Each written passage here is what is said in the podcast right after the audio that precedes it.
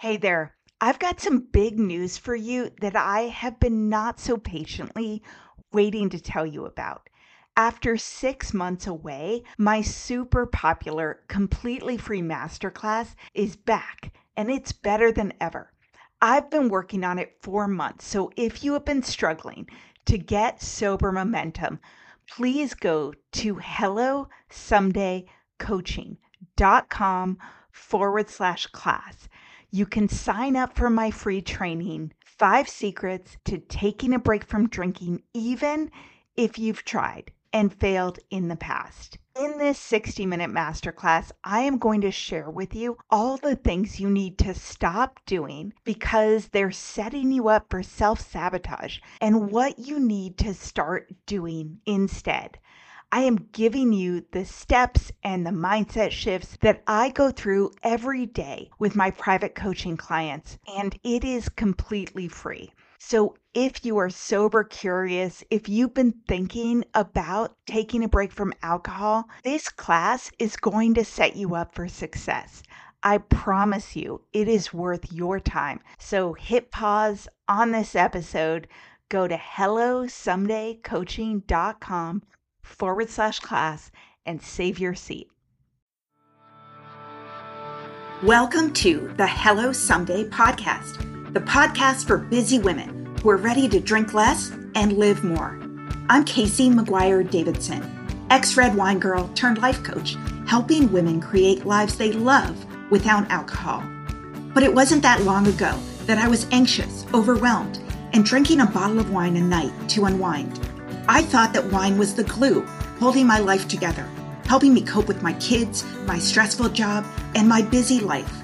I didn't realize that my love affair with drinking was making me more anxious and less able to manage my responsibilities. In this podcast, my goal is to teach you the tried and true secrets of creating and living a life you don't want to escape from.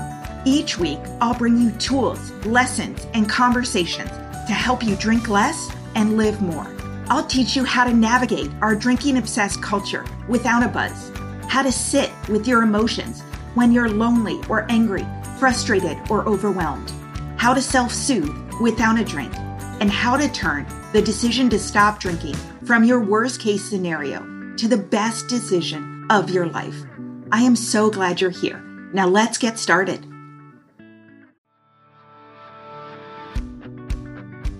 This episode is brought to you by BetterHelp.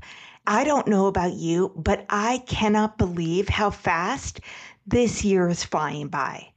We're all busy, but one of the most important things you can do to make sure you're on the right path is to carve out some time to celebrate your victories and to notice what you've wanted to change but haven't been able to yet. Whether you're navigating sobriety, setting boundaries, or striving to be the best version of yourself, therapy can be a game changer. Therapy is for anyone looking for growth and support. And if you're considering it, why not give BetterHelp a try? It's convenient, it's flexible, and it's entirely online. So take a moment for yourself and visit betterhelp.com forward slash someday to get 10% off your first month. That's BetterHelp, H E L P dot com slash someday. Oh my gosh. Can we talk about perimenopause, menopause, and postmenopause for a minute?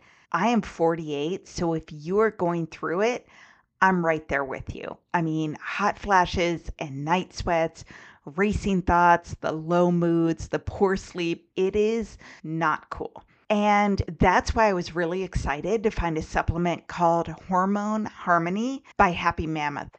It contains science backed herbal extracts called adaptogens.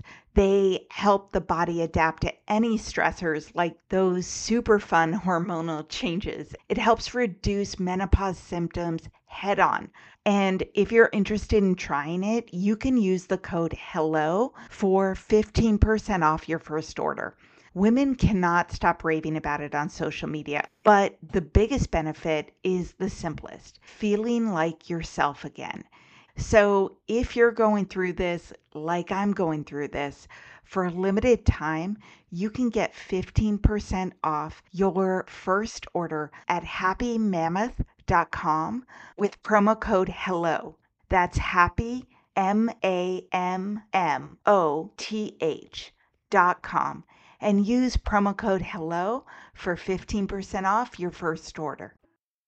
Hi there. I'm excited for this episode because it's on a topic I get asked about all the time. We are going to talk about sleep. My guest is Terry Cralle. She's a registered nurse and a certified clinical sleep educator, a nationally recognized sleep clinician.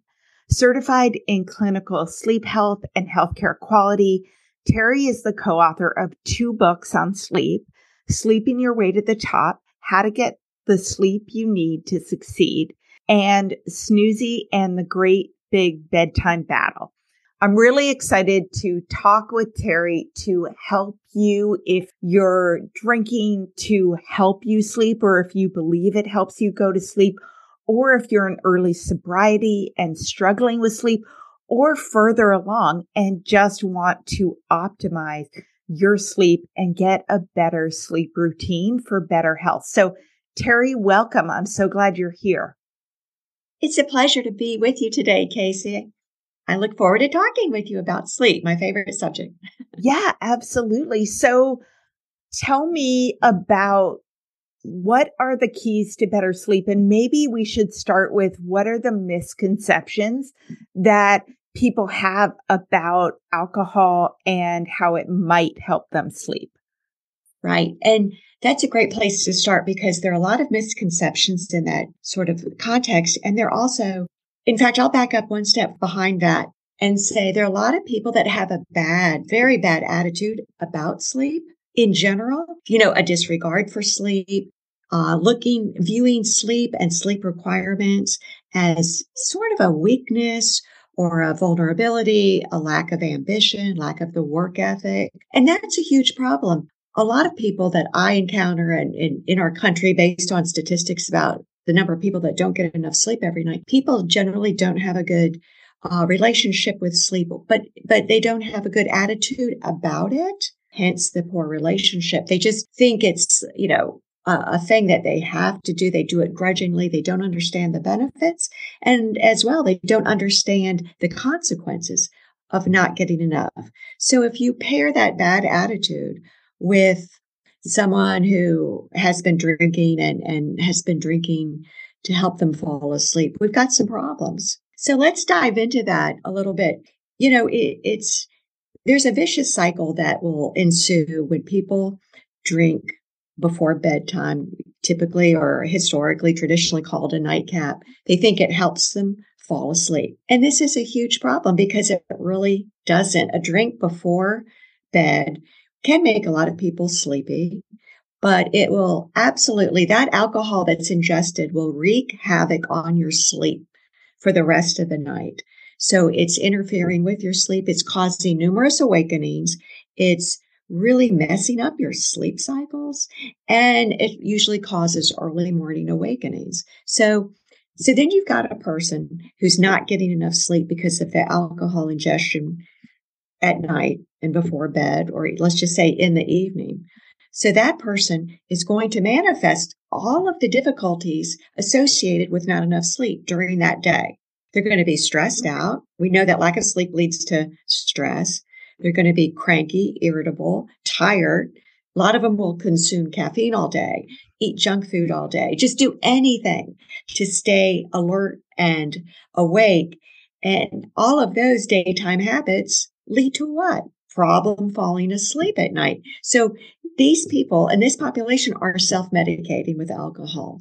And we have to absolutely stop doing that because it's just setting the stage for a long term problem that can be alleviated if we just do a few strategies and, and understand that it won't help, that it will hurt sleep.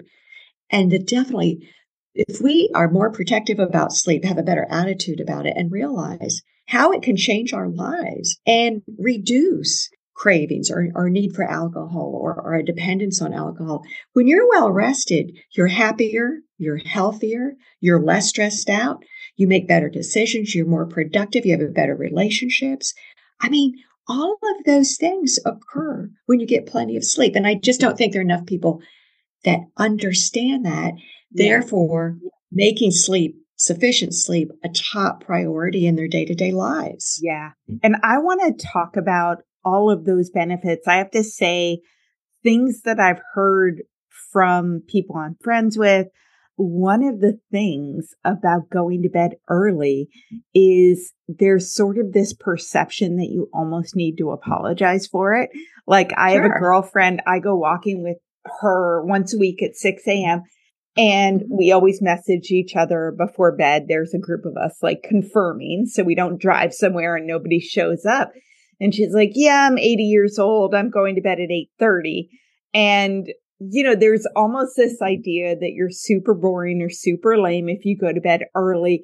And also I know with my husband, I go to bed at like 10 and I feel like, or maybe he feels like I'm ignoring him, right? Because you see each other in the morning when everybody's super busy and then you get the kids to bed. I have two kids. My my kids go to bed at 10, so I kind of go to bed when they do.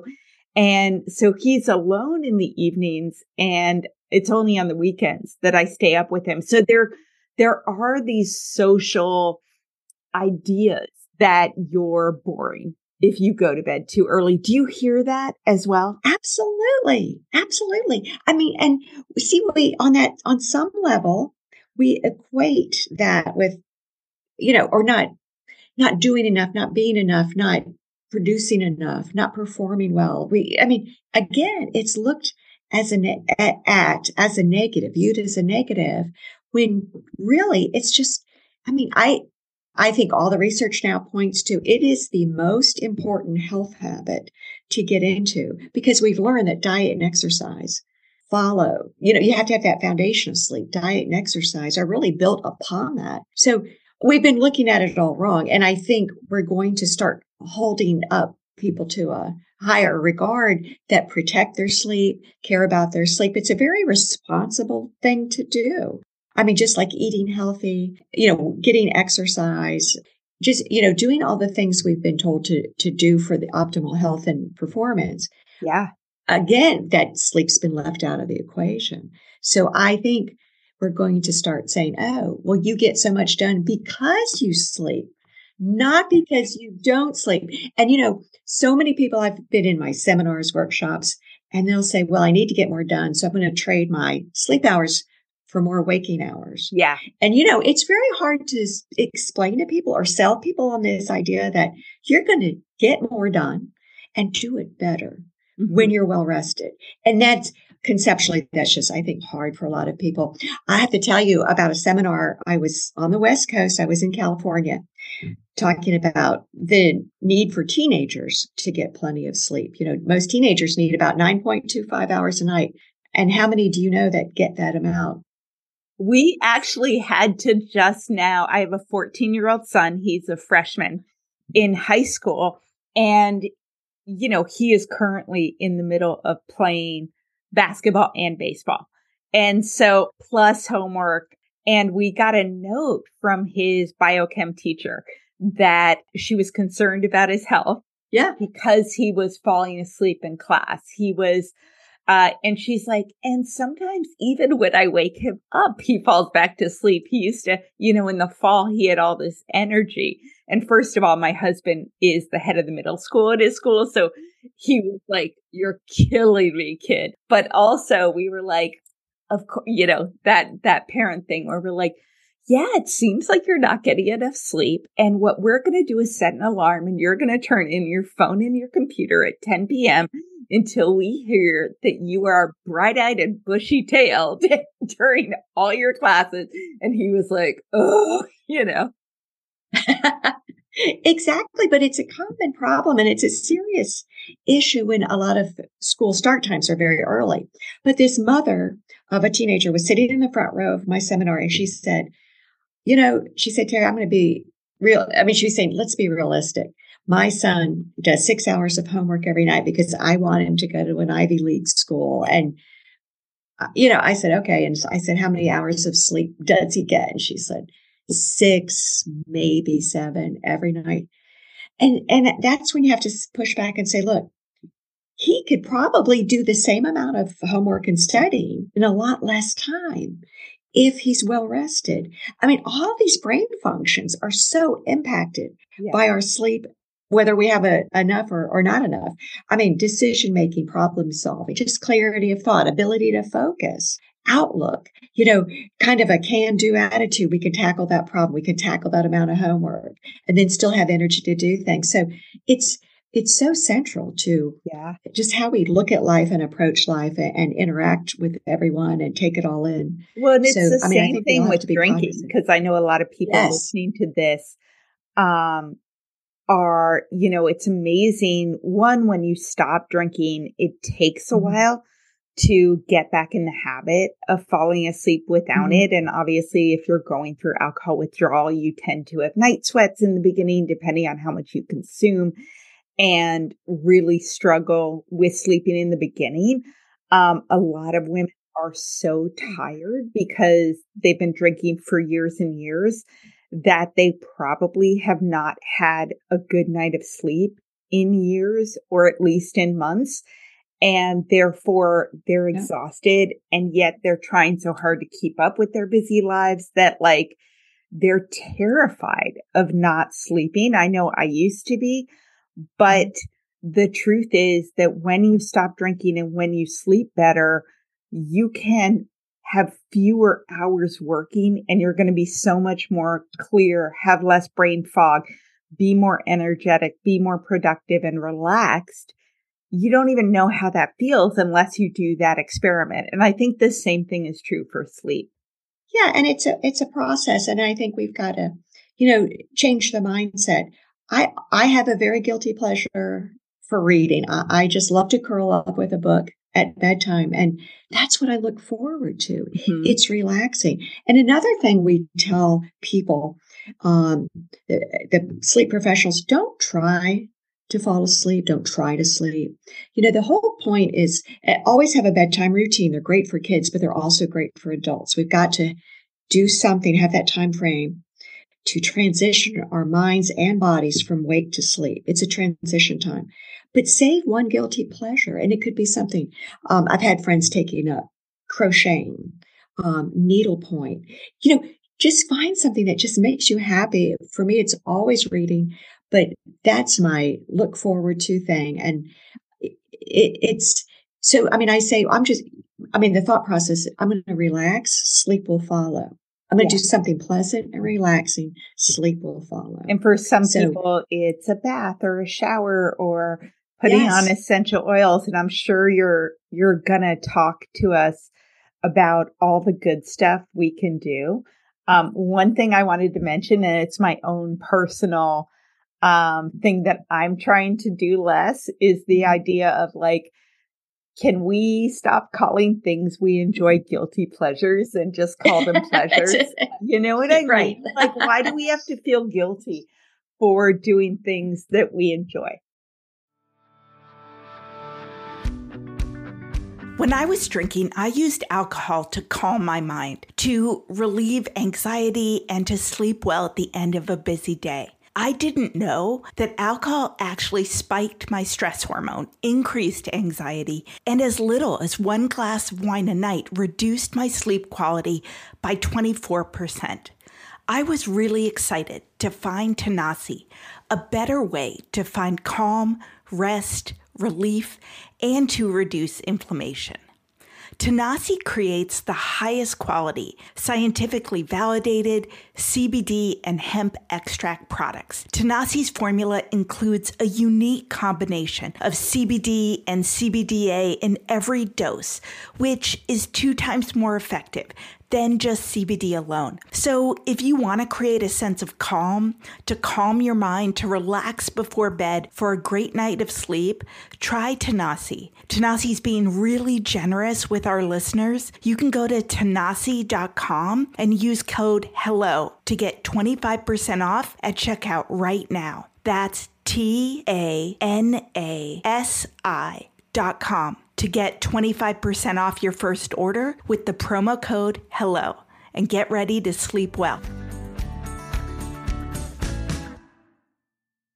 So I, I love that. That's just say point. one of my pleasures is reading before bed and I don't feel right, and I shouldn't, and don't feel. Good. I mean, my God, we're adults. When do we get to like just do things we enjoy, even if they're not, you know, somehow yeah. being productive or helpful to the family or whatever it is? Yeah, and maybe that re- is reflective of our prior traditional for most people poor yeah. relationship with sleep because yeah. I think we've kind of been getting ready for bed begrudgingly, um, you know, and just sort of not looking at it as a lovely end to a lovely day and the beginning of a brand new day follows. And um, I, t- I talk to people about write, down or make a note of or think of three wonderful things that happen to you during the day. Always has to be good things. We want to get sort of a mindset that is relaxing and then leads to sleep and, and good quality sleep. And um, I know I know there's always a problem with mind racing at night. Yeah. Um, and that's where I, I don't want anyone to reach for alcohol to sort of try, try to um, cancel that out. But there's so many effective strategies that will reduce or stop completely mind racing. And that is at the end of the workday, literally write down a list of things that you, you know, did that day or need to do future to do list things. I mean, keep everything, you know, do a piece, literally the old fashioned piece of paper. It helps make things look more manageable mm-hmm. and, and doable and not so overwhelming. Sometimes, you know, it kind of runs through your brain, but then you're like, no, I've got it on paper. I've got three columns and, you know, we could do this. And see, that's another thing you've got when you're getting that good quality sleep, your daytime functioning, your daytime outlook, your mood everything is is just so much better. And you're you're going to feel instead of maybe an evening drink um you know you're, you're going to feel more like going to take a walk. Yeah. things that um you have it's just it's so energizing to get that good night's sleep. You're going to actually eat better too. You're going to choose healthier foods. You won't have those cravings that typically um, sleep deprived people are reaching for every day that lead to them feeling bad and gaining weight. So the healthy diet contributes to a good night's sleep. And all of these things are additive and cumulative. And when you're getting that sleep, you're the day is it's completely different. And I have heard from many people it's life changing when they've just they've they, have they have lost their point of reference to a good night's sleep. Yeah. Like when everybody talks about how sober sleep is the best and you don't realize how badly you're sleeping until you get away from it.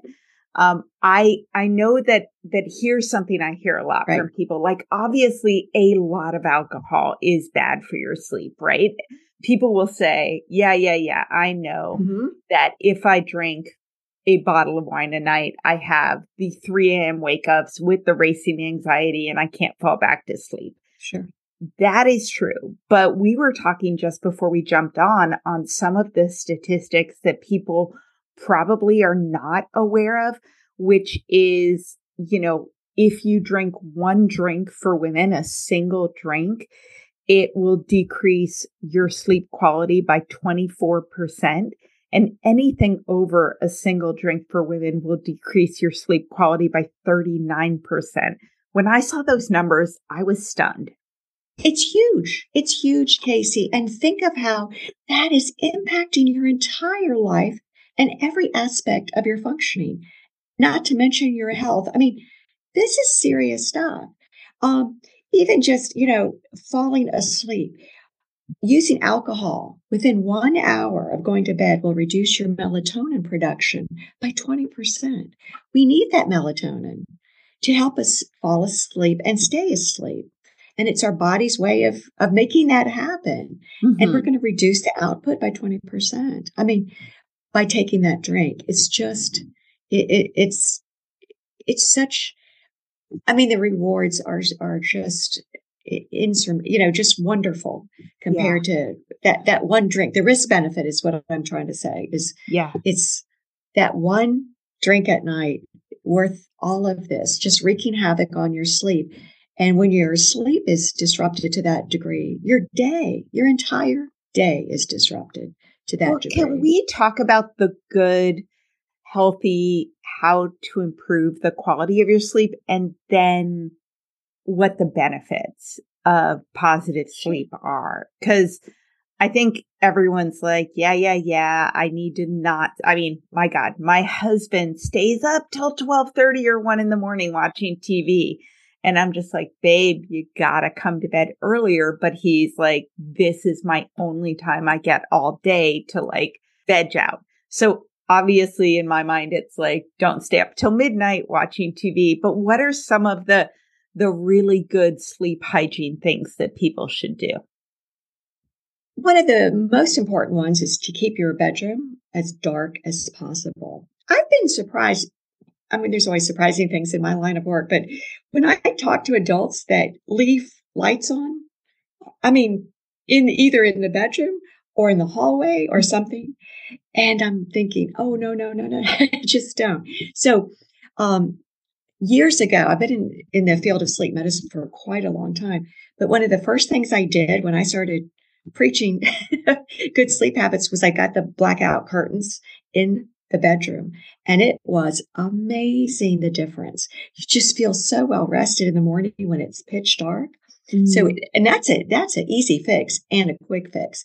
Now, I always take the um, sleep masks when I travel because we just can't really predict the hotel room kind of situation. And those are much more comfortable now than, I mean, I think we were sort of limited options years ago, but there's all these new brands and styles and I often get them sent to me to, you know, see if they're good. Yeah. I, that's part of my job. I love, but really comfortable ones out there that won't pinch your hair, won't put pressure on your face. So if you tried them before and didn't like them, try them again. Um, I think it's real important to look at the sleep surface. I've talked to people who have had the same mattress for, let's see, 36 years is the record. Oh I was sitting next to a, a, a gal on, on a flight um, to Arizona, and she was telling me she'd been to every sleep doctor, every sleep specialist. She couldn't figure out what was wrong. And as soon as she found out what I did, she said, "Let me start telling you." And she, she went over everything. And at the end of her whole story, I said, "Because she'd pretty much done a lot." So I said, "How, how old's your mattress?" And she said, 36 years old. and I said, go get a new one and, and just, but email me and see if that didn't help. But, um, um, and, and also it's sort of in that vein. At every healthcare provider encounter, talk about sleep with your healthcare provider, address it. There, I think people, insomnia is a big, big problem for people that have been drinking and have, and might still be struggling with. And when they've stopped, we can get control of insomnia. We can help people through cognitive behavioral therapy. And it's called, in short for CBTI dash I, cognitive behavioral therapy for insomnia. It works very effective. You can do it in person with the provider, or you can even do it um, over the internet, telehealth. There's some programs online.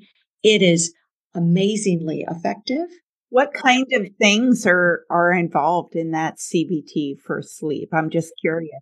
Yeah, reframing the way you look at sleep, um, you know, how you approach it. Um, obviously, it incorporates good sleep hygiene, the dark room, the cool room, the quiet room. What can you do to eliminate outside noise? You know, what is it? A white noise machine, ceiling fan? But really, I think, you know, if you kind of look in our homes, we've always put a lot of attention, time and attention into the kitchen and then sometimes the bathroom. We really have to look at the sleep environment with a new pair of eyes and, and say, look, what's going to really help get the best night's sleep? No clutter in the bedroom. Mm-hmm. Clutter is very distracting. Keep it serene. And again, that nighttime routine, very important. Um, and think of things like that are so relaxing, super relaxing yoga, meditation. Um, I've talked to people Tai Chi in the evening has been a, a huh. really cool thing. It's helped a lot of people. You know what's one of the first things I did when I when I stopped drinking, um, like two months later, I had sort of redone every room in my house except my bedroom. Um, and I think it was possibly, you know, I did the kids' room. I chose the blankets and the colors and everything was super cute.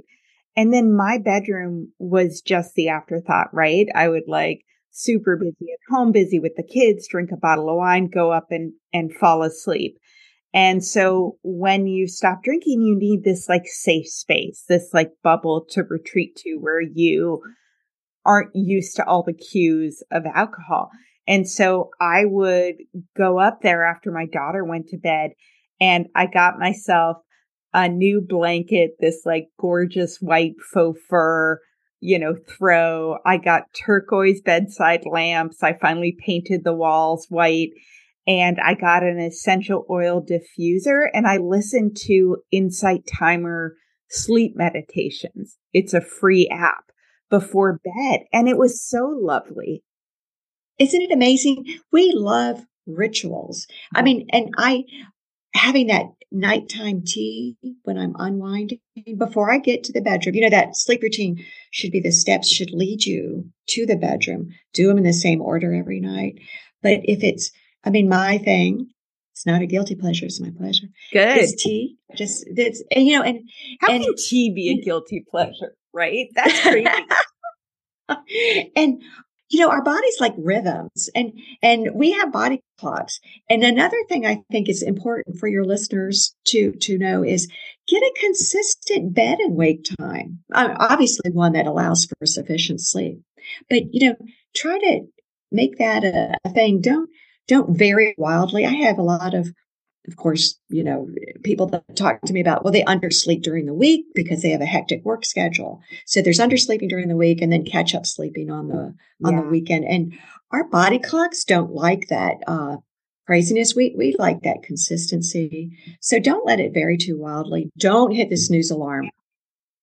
Yeah. And I work with a lot of nurses and doctors who just aren't able to do that, right? They're on call yeah. a couple nights a week or working at crazy hours. I mean i feel for them. Yeah we've got to look at things you know countermeasures napping you know things like that um, and i think we have to feel comfortable and, and again as i mentioned before unapologetic for our need for sleep. You know when you talk about doctors or nurses or, or even new mothers don't drive when you're tired. I mean your, your brain will, will shut off. It's called a microsleep. Drowsy driving is as dangerous as drunk driving. That's how impaired we are when we're sleep deprived. Mm-hmm. So again, it's, it's a safety thing. And, and, then I tell people, I mean, obviously one of the common things is stress. And, and I think prior when people have reached for alcohol to help alleviate stress and, and deal with stress, um, there's a lovely I don't know who said this. I think it was someone at Walter Reed, a sleep specialist at Walter Reed Hospital, um, said sufficient sleep is Kevlar for the mind. Isn't that cool? I mean, it gets you through things. You can handle stress better. You can handle stressful events. You manage it better. You're, you're better equipped to handle anything that comes your way with a, you know, a good attitude, good outlook, good, you know, a feeling of optimism. Another thing that's fascinating, Christopher Barnes has done research into we're more ethical when we're well rested. I mean, think think about these implications when it comes to people's careers, family life. Obviously, our relationships uh, with family members and friends are better when we're well rested, and our our coworkers. It, I mean, like I said, it, it just every single aspect of who you are and how you do things are impacted by sleep. So I always say start with sleep. I mean, even with the the new year, right? Right. Uh, we're on the heels of that. It's people diet and exercise is are in those res- New Year's resolutions. You're going to fall off that wagon if you don't start with sleep because you need that not only the energy. Well, I know that like about a year after I stopped drinking, so back in 2017, Arianna Huffington wrote the book, The Sleep Revolution. And I feel like, I mean, I heard her on various podcasts. It opened up sort of the conversation around how sleep really impacts weight gain and mm-hmm. diabetes mm-hmm. and heart disease and cancer and Alzheimer's and all the the stuff that um, we don't think about in terms of, you know, what the, the sleep deprivation, you know, actually impacts. Yes. I went to a health fair. I had a gentleman probably in his early fifties tell me that he'll sleep when he's dead, you know, and it's always a laugh after that, right? I mean, it's, yeah. you know, but it's, it's very much the prevailing mentality. And I said, well, you know, that's just more likely to occur, you know, sooner rather than later, unless you listen to my little talk today. So it, it's, it's sometimes it's, it's, uh, it's a tall order. And, and you know, I want to be careful, um, to how I talk to people about sleep, how I start the conversation. I don't want to shame anyone who's not doing it, but I, I think if you get it, you'll get it. Uh, literally mm-hmm. and figuratively, if you get sleep, you'll get it. Get off that point of reference. It can take about 30 days. I've, I've helped people get through 30 day sleep challenges where, yeah, you know what? Set that bedtime alarm so you don't procrastinate going to bed. Um, get that bedtime alarm going, go to sleep on time, allow yourself seven to nine hours, average adult, somewhere in there, whatever your sweet spot is, it'll vary a little bit. Wake up and see how much better you'll feel and function. And and it can take a while because you probably have accrued some sleep debt that needs to be paid off. But yeah. um and then you're, you're you'll see a big change in so many things. It it was interesting. We took care of a a lady in her late 40s uh, a patient in our sleep clinic that had severe sleep apnea. So we got her treated with CPAP. And uh, it, it was interesting. Her first follow up visit, her husband was with her, and he said, Thank you for giving me my wife back. And he said, She yelled at us. She yelled at the kids. She was short tempered. She didn't like our job. And he said, I mean, he, he said, It's just amazing the personality back to how she was before. So I think there are a lot of things we attribute to things, but it not sleep. Like I think we look at my relationship's not good, or I can't stand my job, or I keep putting on weight because I'm such and such an age, or you know what, all of these things. But in reality, and to be truthful, it's really about sleep. Hi there. If you're listening to this episode and have been trying to take a break from drinking, but keep starting and stopping and starting again, I want to invite you to take a look at my on demand coaching course, the Sobriety Starter Kit. The Sobriety Starter Kit is an online self study sober coaching course that will help you quit drinking and build a life you love without alcohol, without white knuckling it or hating the process. The course includes the exact step by step coaching framework I work through with my private coaching clients but at a much more affordable price than one on one coaching. And the Sobriety Starter Kit is ready, waiting, and available to support you anytime you need it and when it fits into your schedule. You don't need to work your life around group meetings or classes at a specific day or time. This course is not a 30 day challenge or a one day at a time approach. Instead, it's a step by step formula for changing your relationship with alcohol. The course will help you turn the decision to stop drinking from your worst case scenario to the best decision of your life. You will sleep better and have more energy. You'll look better and feel better. You'll have more patience and less anxiety. And with my approach, you won't feel deprived or isolated in the process. So if you're interested in learning more about all the details, please go to www.sobrietystarterkit.com. You can start at any time, and I would love to see you in the course.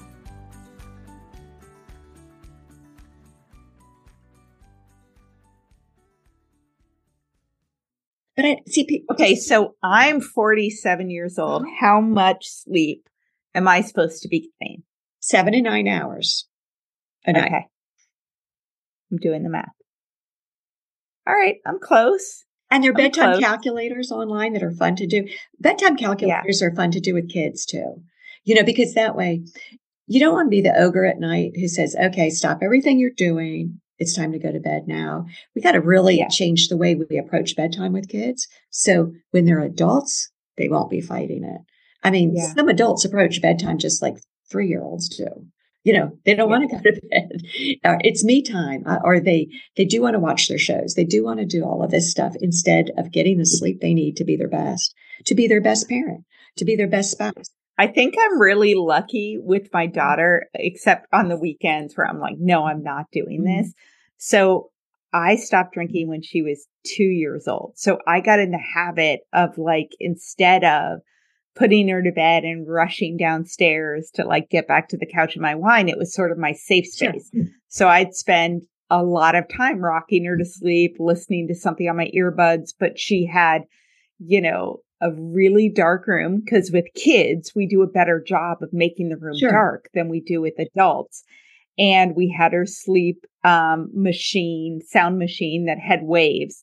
And I would just stay with her till she fell asleep. So fast forward, you know, seven years, she's turning nine. I still put her to bed every night and, you know, kind of fall asleep with her. So, you know, I think of it as, you know, she wants me to scratch her back. We have the cute conversation. She reads to me Harry Potter Mhm. now Love it. which is kind of nice. Um, and then I just like feel her going to sleep and her breathing. It reminds me of little babies. We used to have this sleep sheep that we put in her crib that had like the heartbeat, you know, to make babies feel comfortable. But then, of course, I wake up and go to my bed at like midnight when my husband comes up. I mean, what a great way for her to end her, finish her day. Um, bedtime is a real special time. And, uh, Yeah, we always are like, God, I feel sorry for a college roommate. oh, that's fun. gonna be like, excuse me, where's my where's my massage? Where's my scratch back? Yeah, they just, I just posted a study in LinkedIn about the college students. The ones that get the most sleep get, the- get the best grades.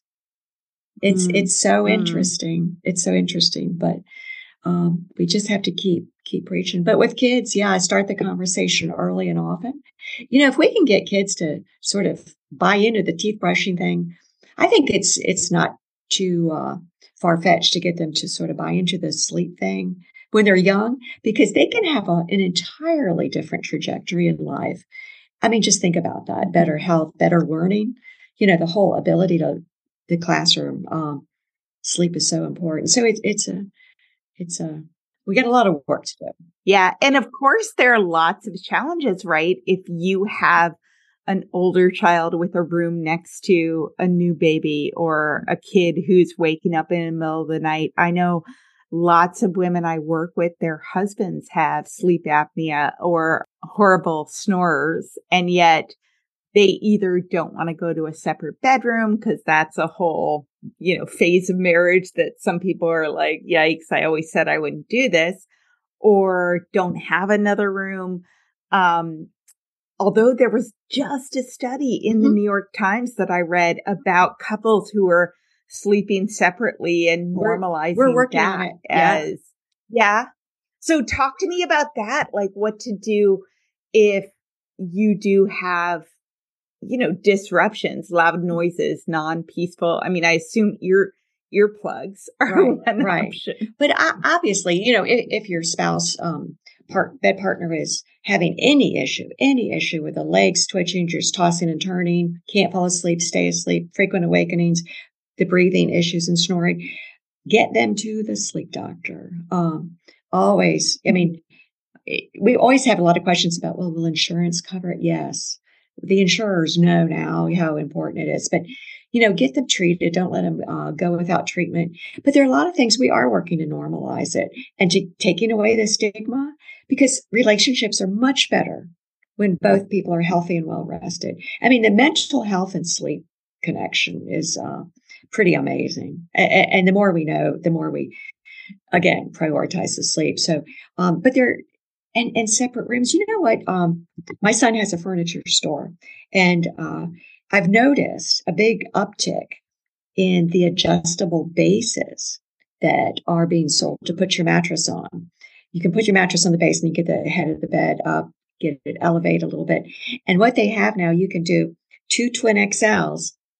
So a king size bed, you can have your head up while your bed partner's head is could be flat, or vice versa. So you can still sleep together, but still have completely different sleep positions and, and your, the ability to, to get comfortable. Um, but I think it's, again, take away the stigma of sleeping apart because you're asleep. But we don't want, we don't want you, you having less, you know, not getting enough sleep because the bed partner's not getting, you know, has something going on. I mean, we don't want to. Un- yeah. I'll link to that, um, yeah. that article in the show notes because it just came out and I thought it was really interesting, especially if you look at all the mm-hmm. comments underneath of people who are like, yes, my, my partner and I do sleep apart and have for years. And, you know, it's, it's sort of something that most people don't talk about. I, right? I hope that changes. I hope I hope that changes. So, yeah, it's called I Love You, but I Don't Want to Sleep with You. Came out six days ago.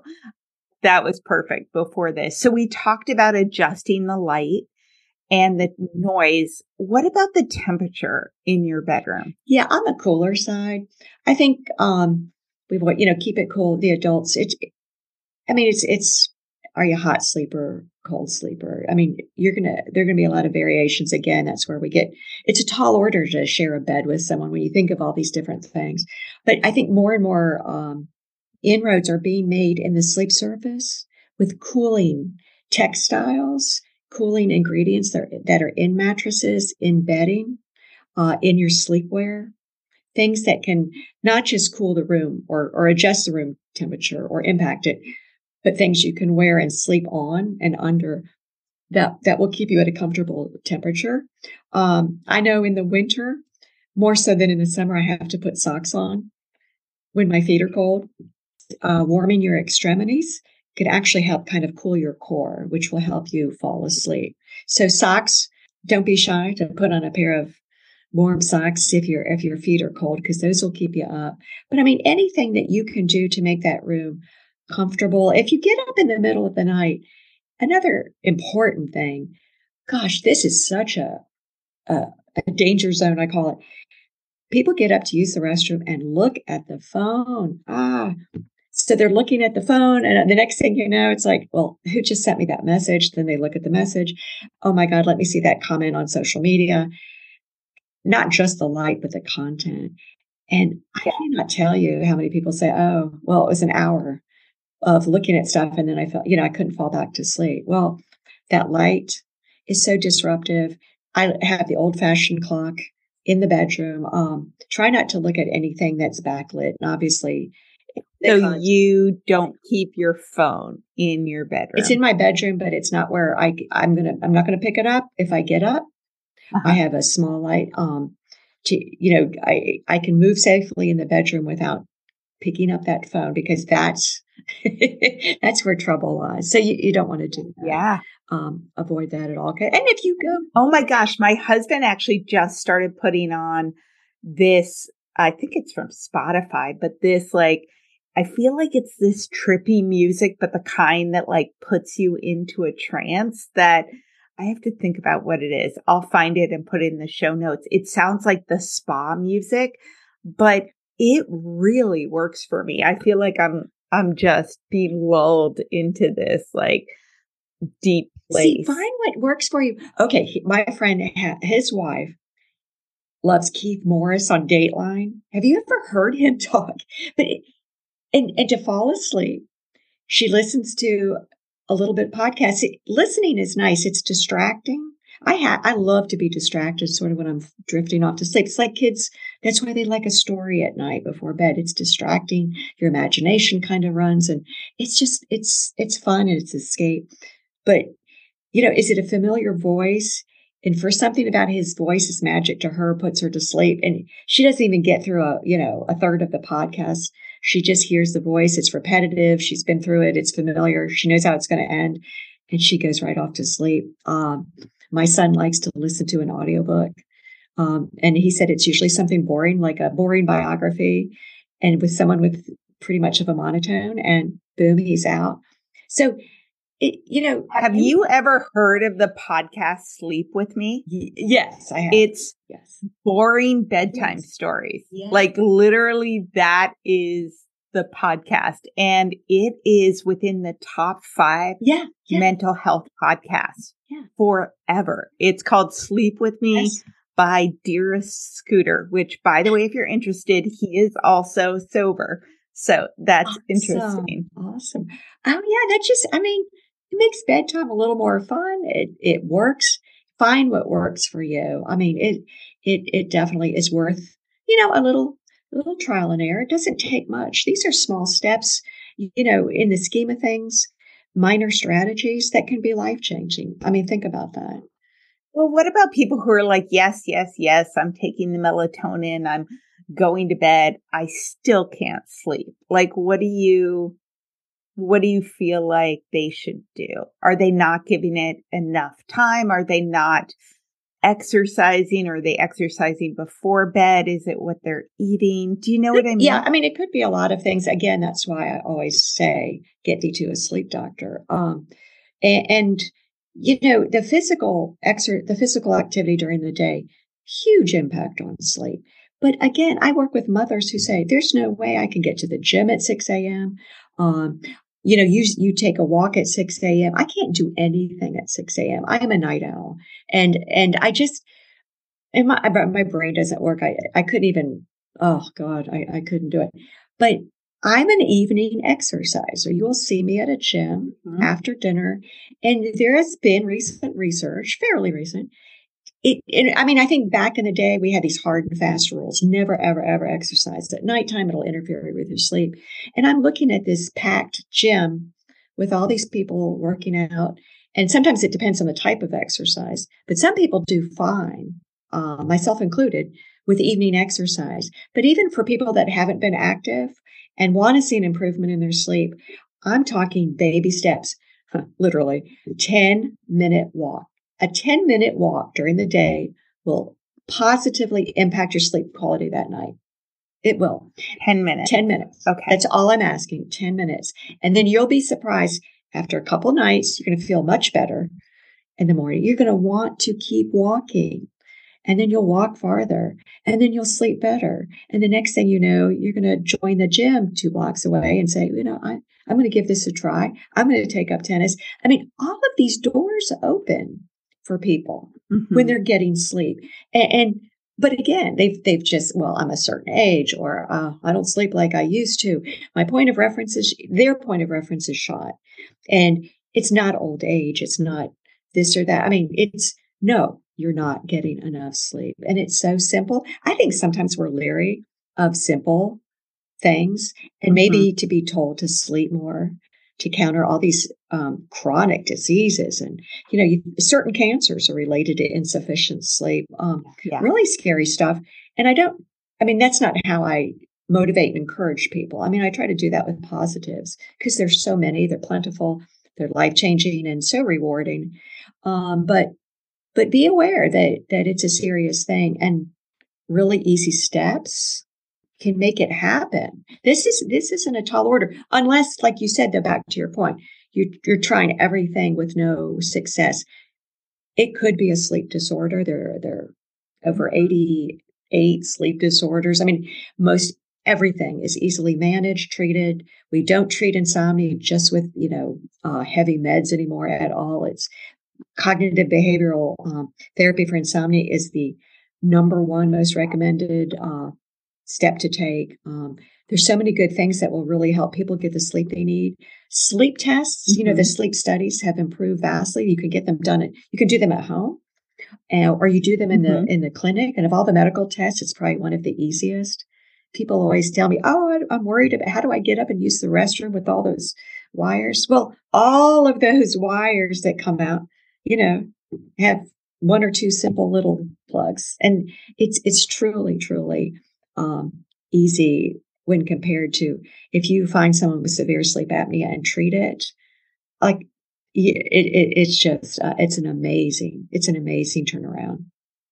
So when we're talking about sleep, what about the what are the biggest benefits that people can expect? And do you have like a timeline where you feel like at this point you should feel more rested in the morning or stop waking up in the middle of the night. If you, I mean, I remember when I stopped drinking, I think it was day 12, mm-hmm. the first night mm-hmm. I sort of logged like, oh my God, I slept through the mm-hmm. night and this is pretty amazing. Yeah, I mean, it's there's a wide variation and it'll depend on a lot of things. But that's the cool thing about sleep. I mean, there's there's plenty of immediate benefits that you can feel right off the bat. So I'm, you know, if you take those steps, I think you'll you'll see um, there's immediate gratification. It's not all just I'm going to get my sleep every night so I don't have dementia when I'm 83. Yeah. You know that far flung sort of mm-hmm. uh, how am I going to handle that? No, I mean, just I think, gosh, symptoms of ADHD, whether it's in children or adults, people will really describe well how their focus has improved. Um, I think I'm always intrigued with job satisfaction, um, improving uh, retention. I, I, work a lot with nurses and educating them about sleep and uh, keeping nurses happy at their jobs and making sure they get plenty of sleep to do better at their jobs. I mean, it it just factors into so many things, but um, I think the immediate good mood you know mm-hmm. i i mean you you may just yeah. attribute the irritability to other things i mean look at how we look at teenage angst you know teenagers can be pretty ornery and you know it's always the sort of the brunt jokes are made about it and oh my god teenagers will do this and that and i mean it's a lot of it's sleep deprivation even the yeah. serious things they yeah. do i mean substance abuse their propensity to start drinking in their teenage years because of sleep deprivation drug use uh, promiscuity, reckless behavior, taking risks, huge thing, lack of judgment. Um, mm-hmm. We, I, I did a, a, show long time ago. I did a radio show on f- horrible financial decisions made by people that are sleep deprived, and don't make any mm-hmm. big mm. decisions. Like at any point when you're sleep deprived, I'm not saying you know we can be sleep deprived other than just at bedtime.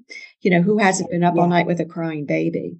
We'll, we'll, yeah. you know, behave accordingly you know, look at the time, do the math and say, I'm too tired to make this decision about cashing out my, you know, retirement plan or buying this, you know, risky kind of thing or, or join, you know, closing my business. I mean, think of all the things. So, yeah, I mean, personality things, I think most people don't see that connection or make that association. So, so it's, but I think they'll start seeing improvements and not necessarily attribute it to, wow, I'm getting more sleep. But I think they'll yeah. see uh, just, what is it? Ha- happiness, gratitude, um, increase with sleep, and gratitude toward your partner. I just think these are lovely mm-hmm. things that really enhance the quality of life for all of us. Yeah. I always think about the quote like joy comes in the morning, yeah. like just waking up right. well rested, yeah. not waking up in the middle of the night, yeah. waking up and literally stretching in your bed and just thinking about your day, even if it's mm-hmm. busy, without the immediate thought of how am I going to cope today? And right. for me, just having, you know, 30 minutes in a quiet house before everyone wakes up and we start rushing around yes. like that is that is lovely. And you know let me just interject real quickly here about waking up in the middle of the night. This is real important for listeners and i don't i always after the end of podcasts i'll think oh i forgot to mention this. If you wake up in the middle of the night don't panic. Now i tell you people will, will actually do start getting stressed out and saying oh my god my next day is ruined um, and then they start, you know, I've got three more hours till I have to be up at that meeting, three more hours for, a, you know, that whole mind stuff starts occurring. We have a little different, I call it brain soup is different during the middle of the night. We're very emotional, that, that brain chemistry. It, we're in a different sort of mindset in the middle of the night. So we'll feel stressed out. I tell people just chill out, chill out. Don't stress over having to get up. Don't stress about being awake because that will keep you awake. Um, I don't know if that's helpful tonight, but I or not, but it just you have to kind of giggle to yourself and say, "Oh, here we go. Crazy brain is you know I'm I'm starting to stress." I think the more relaxed we are about the sleep thing, and the more we say, "Oh, well, of course I'm going to be much more." Uh, whacked at, at 3 a.m. because I, I, woke up to, to use the restroom and now I, what am I going to do? Just, just let it go. Um, if you do need to read for a little bit or something. But I, th- I find that if the room's dark and comfortable, you're comfortable, you're on a comfortable mattress, it's quiet, you'll probably fall right back to sleep super fast. And, and, um, if not, just, just chill out and think happy thoughts. Will really you talk to me a little bit about sleep medications? Um, I know when I went to my doctor and said, Oh my God, I'm having trouble sleeping. I'm waking up at 3 a.m. She gave me Ambien, which I absolutely should not have combined with a bottle of wine, but I did. Um, super dangerous. But I know some people definitely use that. They use melatonin, various things. Since you're someone who studies this all the time, can you tell us your take on those various medications? Yeah, um, I'm not a fan for a lot of, you know, for, mm-hmm. for reasons. I think there are exceptions. I think short term, you know, if someone's going through their heart, you know, people go through the death of a loved one.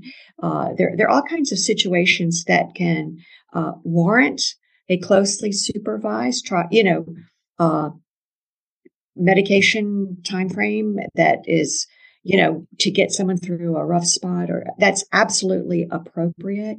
Um, but when I have someone raise their hand and tell me they've been taking Ambien for 16 years from a family doctor, I mean, you know, if you can't fall asleep without that, um, go.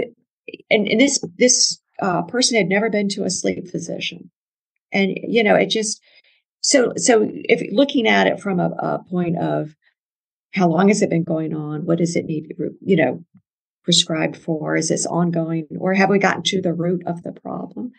And some medications mm-hmm. are, are going to be um, safer than others. Um, I, I just think I would look, I, I think the short answer is look at medications as short term. And when mm-hmm. it gets down to some of those things, I would, and if it's not short term, go to the sleep, uh, make sure a sleep physician is managing. That's great advice. Or, you know, try for a while without it um, to get your body off of some of the medications. Do you feel that same way about sort of the non prescription? You know, over the counter. I, yeah. I mean, of- I talk to people that are, I mean, I think very dependent on over the counter, like they have yeah. to have it at night. I talked to a a gentleman two weeks ago when I was at a conference. He said two shots of whiskey and a melatonin every night is the only way he can sleep. And, you know, I just have to not make the face I want to make, you know, in front of him when he tells me that. I was like, yeah. oh, for the love of Pete. So again, I said, so like, I said, what happens when you don't do that? Well, he's been doing it for forever. But see, I guess I'm about yeah. getting to the root of the problem. Or I mean, what is there a sleep disorder going on? Is something else yeah. going on? You know, what's going on with this person? There's some pretty um, common. There's sleep disorders that can be managed and treated and totally uh, taken care of. Yeah. Um, I had a I had a patient who had very severe sleep apnea. And, you know, sometimes there's a little hand holding that goes on for 30 to 60 days, helping someone. This was a um, a geriatric patient in his 80s and getting adjusted to the CPAP, getting the pressure comfortable, and you know just doing all of that the things.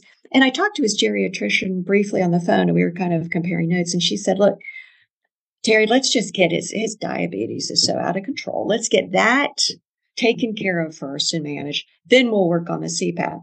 And I said, "Opposite." I said, "Hear me, yeah. hear me out." I said, if we get the CPAP taken care of and his sleep apnea under control, guess what's going to improve? His mm-hmm. metabolism.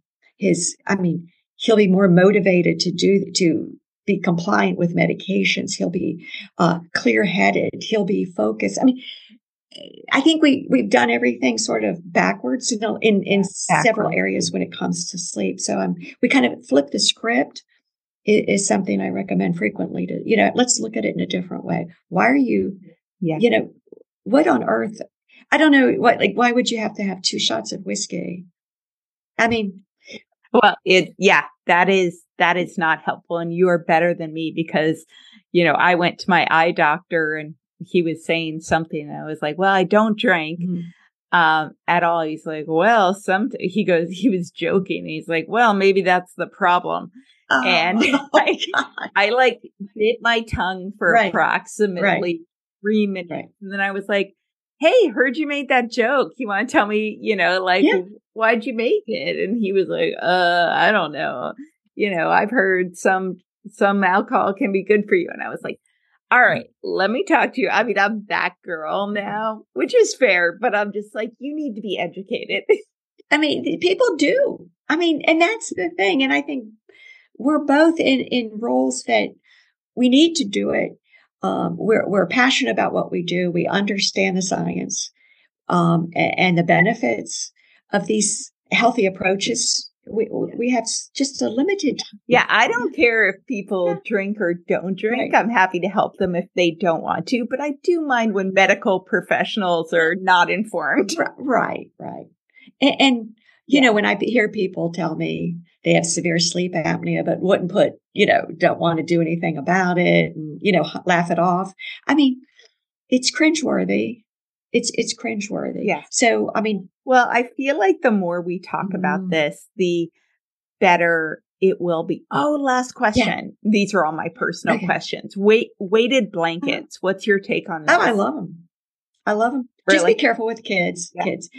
That that's yeah. the only um you know, you got to make sure that the weight is based on body weight. But with kids, I'd be cautious. Um, I think they're great. I've had you a couple. look up the right body weight for like yeah. yourself. Yeah, and then and you can have yeah. different because I know it can make you feel really secure mm-hmm. if if you like uh-huh. that, right? Yeah.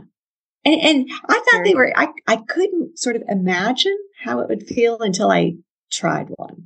I just couldn't, you know, sort of picture it or, or imagine how. Yeah but it, it is a good feeling. I know they do a lot of um, autistic kids and autistic people in general tend to have a lot of sleep problems and sleep issues. Um, so anything that gives them a little X, some some have um, I've heard sort of just anecdotal accounts of of sleeping better with those. Um, yeah, it reminds me of when you have a baby and you swaddle them. You swaddle them really yeah. tight. Um, yeah, and then of course they always escape. you know, every once yeah. in a while. But it's little cute. do the little Houdini yeah. move to get out of it. Yeah, but no, I, I I'm a big fan of the weighted blankets for sure. Nice. Well, so where can people find you and follow up and find your books? Sure. Um, Better Sleep Council. I do a lot of work with that group. I've been working with them for about 10 years now, I think. And they're fabulous. They do some real interesting studies. Some of it's with consumers and, bedding products, mattresses, and things, but it's really good information. Um, about how people look at sleep and feel about sleep and what people's strategies. I mean, really good site, bettersleep.org. Um, okay. Yep. And uh, my books are on Amazon. My last name is C R A L L E. Um, and uh, my sleep book was published in 2016. So, I mean, okay. It, it's, I'm not saying it's outdated it's older, but we are working. I am working with some uh, sleep notables in the pediatric sleep realm, and we are working on a sleep book for super young kids, uh, pre K oh, and K, because okay. we are convinced that well slept kids are healthy and uh, happy adults and productive and uh, have good lives. So we're we're really working on getting those sleep habits established early and and especially mm-hmm. to sort of underserved populations, making sure everyone has a level playing field and everyone can get the sleep they need and self manage their sleep. So I'm real excited about that. Yeah, that sounds great. Very cool. Well, thank you so much for coming on the show. It was a pleasure and thanks for answering all of my personal questions. oh, sure, Casey. Yeah, let's let's stay in touch. It was fun. All right, thank you. Thank you for listening to this episode of the Hello Someday podcast. If you're interested in learning more about me, the work I do, and access free resources and guides to help you build a life you love without alcohol, please visit hellosomedaycoaching.com. And I would be so grateful if you would take a few minutes to rate and review this podcast so that more women can find it and join the conversation about drinking less and living more. I'm Madeline, and I'm the host of the Happiest Sober podcast. I got sober in my 20s after a decade of gray area drinking, and the greatest plot twist of all time was realizing that alcohol, the thing that I thought made my life the most happy and fun and exciting, was actually the exact thing preventing me from living my happiest and best life. My mom is 40 years sober, and she joins me on my podcast very often. I like to call her my part time co host, and I also bring you solo episodes where I share my top tips, tricks, and mindset shifts in sobriety, and lots of how to's for navigating all the things sober, from weddings to parties to holidays to bachelorette parties to trips. I'm also joined by so many guests who come on and share their sober stories, and they're all so, so inspiring. I'm here to show you that life doesn't end when you quit drinking. In fact, it's very much the opposite. And no matter what your relationship was with alcohol, life can be the absolute happiest when you're sober. New episodes come out every Tuesday. You can listen to Happiest Sober podcast wherever you get your podcasts.